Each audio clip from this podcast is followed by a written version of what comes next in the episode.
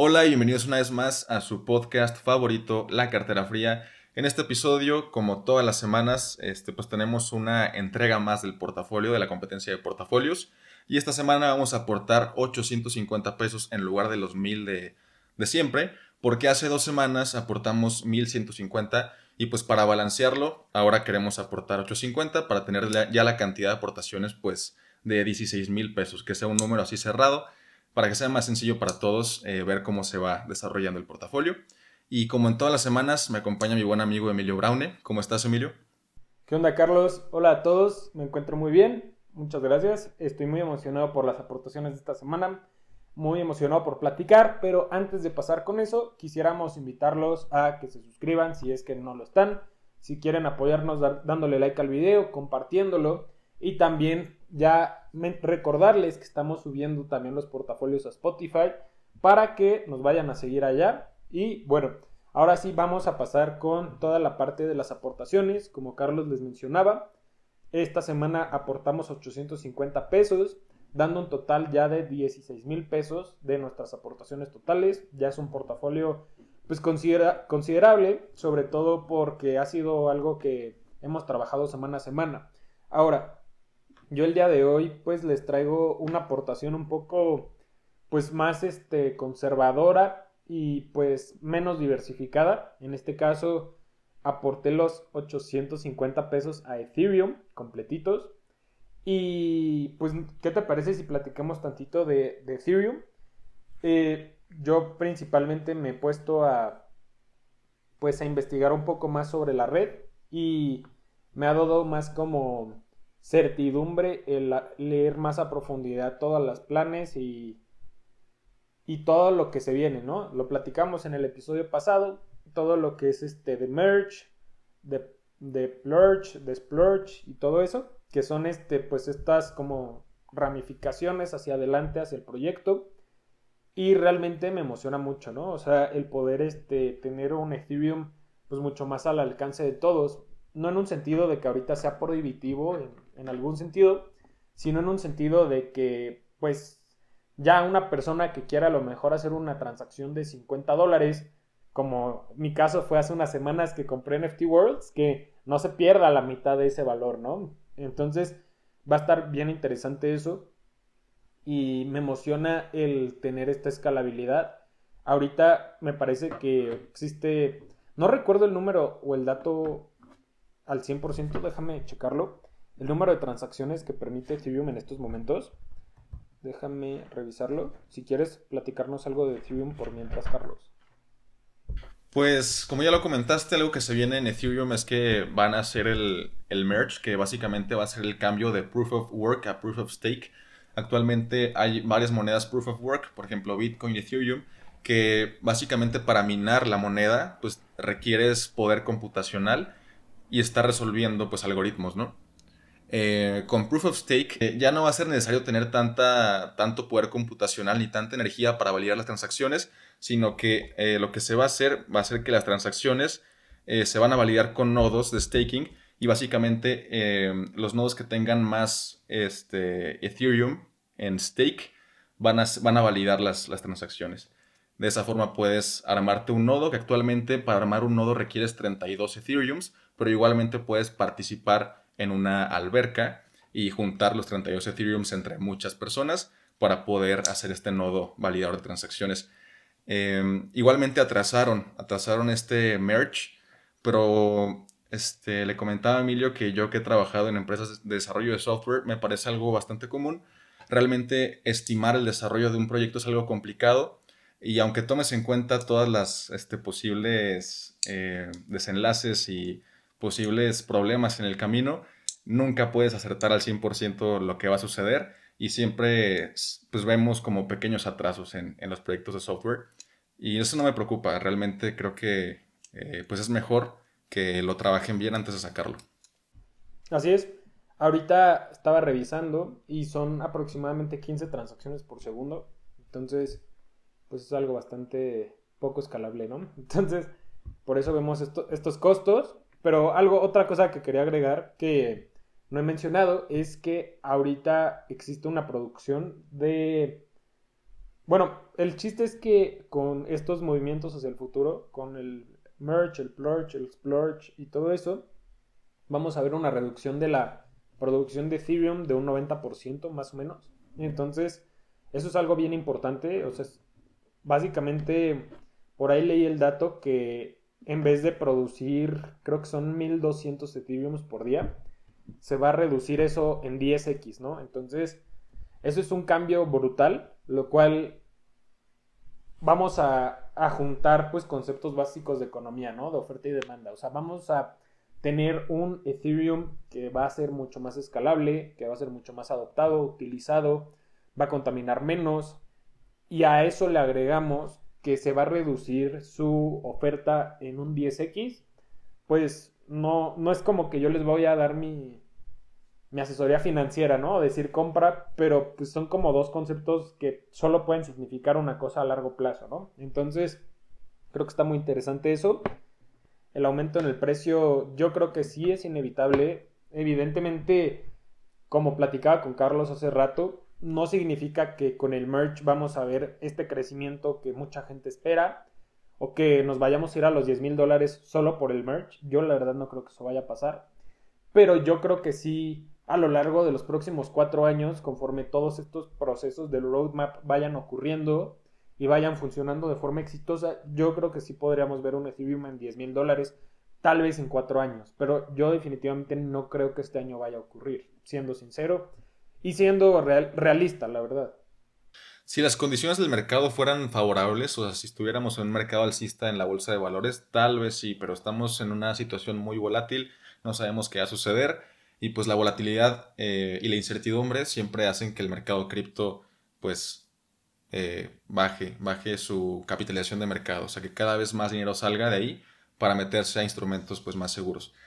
¿Y qué te parece si vamos con mi aportación? O no, primero coméntanos cuánto vale tu portafolio hasta este momento, Emilio, y más o menos cómo lo tienes dividido. Sí, mira, tengo, hemos aportado 16 mil pesos. En este caso tengo 15 mil 12 pesos en total. Tengo 157 dólares de Ethereum, que es mi principal posición.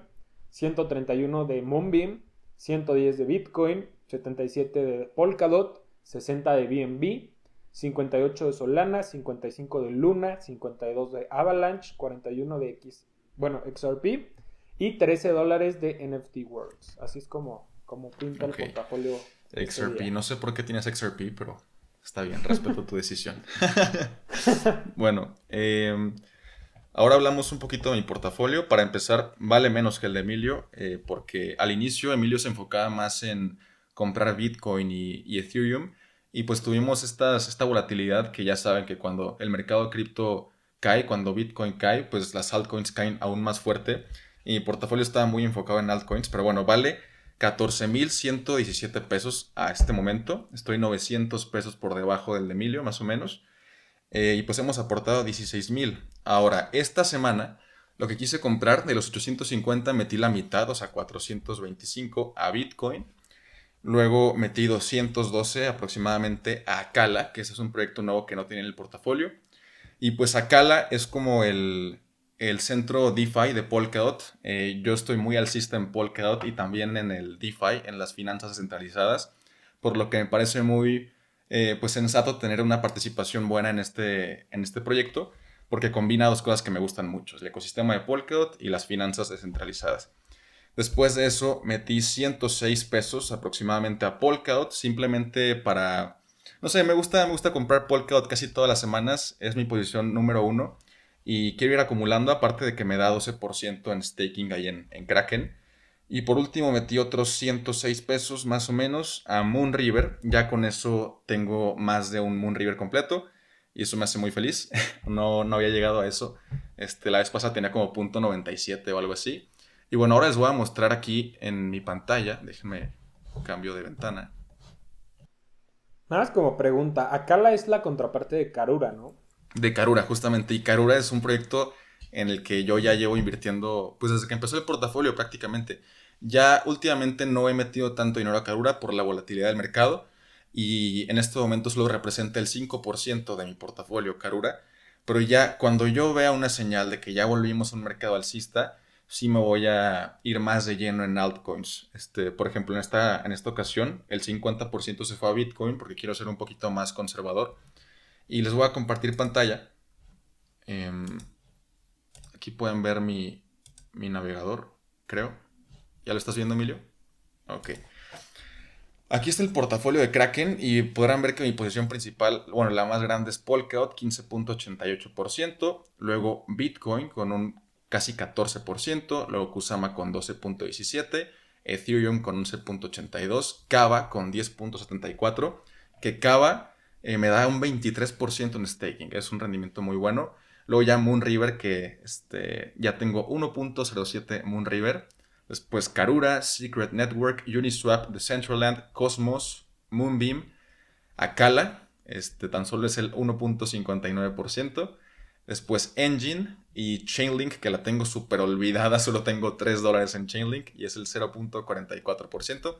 Pero ya después le daré un poco más de, atención a Chainlink, esperemos. Eh, y también hace algunas semanas aporté, eh, bueno, compré un token que se llama Joe, este, del Exchange Trader Joe. Invertí más o menos unos 20 dólares, ahora son como unos 17 eh, y me ha generado como unos 20 centavos de recompensas en staking, por lo que estoy un poco, pues estoy en pérdidas realmente con este token y estoy en pérdidas en general. Este, con este mercado volátil los dos estamos en pérdidas, solo que yo estoy 900 pesos pues más abajo. Em, eso fue todo por mi portafolio esta semana. Realmente me estoy enfocando mucho en monedas que, me gustan mucho para el largo plazo. O sea, quiero tener más del 50% de mi portafolio en Polkadot, Bitcoin, Kusama y Ethereum, que son de mis favoritas. Y ya el otro 50% pues sí lo reparto más en, en altcoins un poco más especulativas. Esa es la estrategia hasta ahora. Ok. Algo que, que me llama la atención es que no has comprado cosas como Avalanche o como Solana o como Luna. Eso me, me llama la atención. No sé si lo tengas en tus planes a futuro. Fíjate que um, hace muchos episodios, hace varias semanas, yo comenté que solo quería comprar, o sea, del, top 10, solo iba a comprar Bitcoin, Ethereum y Polkadot, que no iba a comprar nada más. Eh, que de hecho Polkadot ya ni siquiera está en el top 10, está como en el top 12. Pero siento que ya voy a tal vez quitar esa regla porque sí me interesa mucho Avalanche este, y Luna. Solana igual me gusta, pero me gusta más Avalanche y, Luna que, Solana. Entonces tal vez la siguiente semana eh, invierto un poco en esas dos que sí me gustan, pero me estaba reteniendo solo por eso que ha comentado hace algunas semanas de que no las iba a comprar, pero está bien hacer cambios en el portafolio y se me hace que sí voy a comprar un poquito de la siguiente semana. Ok, perfecto. Sí, yo creo que Igual yo empecé con una regla, ¿no? De que la mitad de la aportación se iba a ir a Bitcoin y todo. No, esa ya, ya valió. sí, o sea, yo creo que el cambiar de, opinión está bien, ¿no? O sea, cambiar la estrategia está bien. Siempre y es de sabios cambiar de opinión, ¿no? Exacto, yo creo que Exacto. sí. Y tener esas reglas, pues creo que nada más nos limitan, ¿no? O sea, como que... Sí, sí nos limita un poco em, a aprovechar oportunidades. Y y pues sí, yo creo que ya le voy a meter esas monedas. Yo lo hacía como para darle un enfoque más fuerte a las altcoins, porque hemos visto que en mi portafolio tengo, por ejemplo, Akala, que creo que está como en el top 100 o un poquito más abajo. Karura, que está en el 400. Moonriver, que igual está como en el ciento y tanto. Y quería darle como que ese enfoque de muchas, muchas alts para ver si en un mercado alcista puede tener como que esta explosividad, ¿no? O sea, comparado con inversiones más conservadoras. Pero ahí veo cómo lo voy ajustando.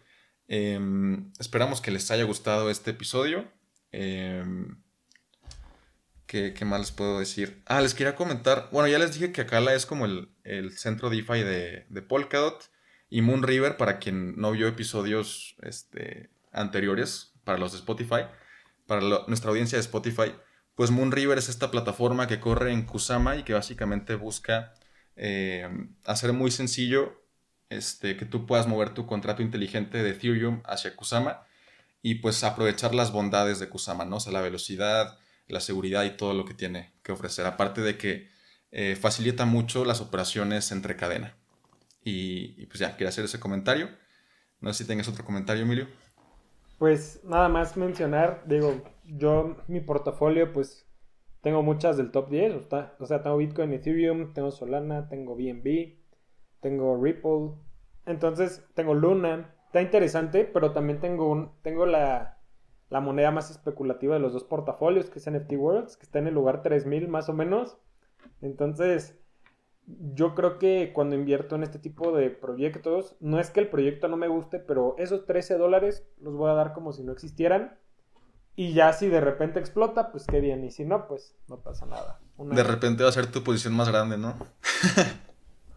Tranquilamente podría pasar. Sí podría pasar en el caso de que explote. Ojalá pase porque yo igual invertí un poco en mi, portafolio personal, pero ya saben que esto no es asesoría financiera. Si a ustedes les interesa invertir en alguno de los proyectos, ya sea NFT Worlds, eh, no sé, Decentraland, este, Moon River, Glimmer o cualquiera carura, primero investiguenlos y ya pues tomen riesgos por, por sí mismos, o sea, no, no se guíen en lo que estamos diciendo nosotros, hagan su investigación y solo inviertan lo que estén dispuestos a, a perder o que no les importe que, que baje mucho de precio el token, o sea, tienen que estar acostumbrados a la volatilidad y no temerle, o sea, la volatilidad nos da muy buenas oportunidades de compra eh, y pues hay que echarle.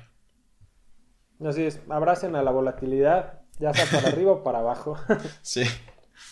Y eso fue todo por este episodio. Si les gustó, ya saben, nos pueden dejar su like, comentario, suscribirse. Y en Spotify, en Spotify, perdón, dejen su calificación, lo pueden compartir con sus amigos. Y también tenemos un grupo de Telegram al que se pueden unir. Es completamente gratuito, no cobramos por entrar al grupo, ni nada, no damos señales tampoco, solo platicamos eh, pues de temas relacionados con cripto y queremos formar esta comunidad para seguir creciendo todos juntos. Así es. Muchísimas gracias por su atención y nos vemos en la próxima. Nos vemos.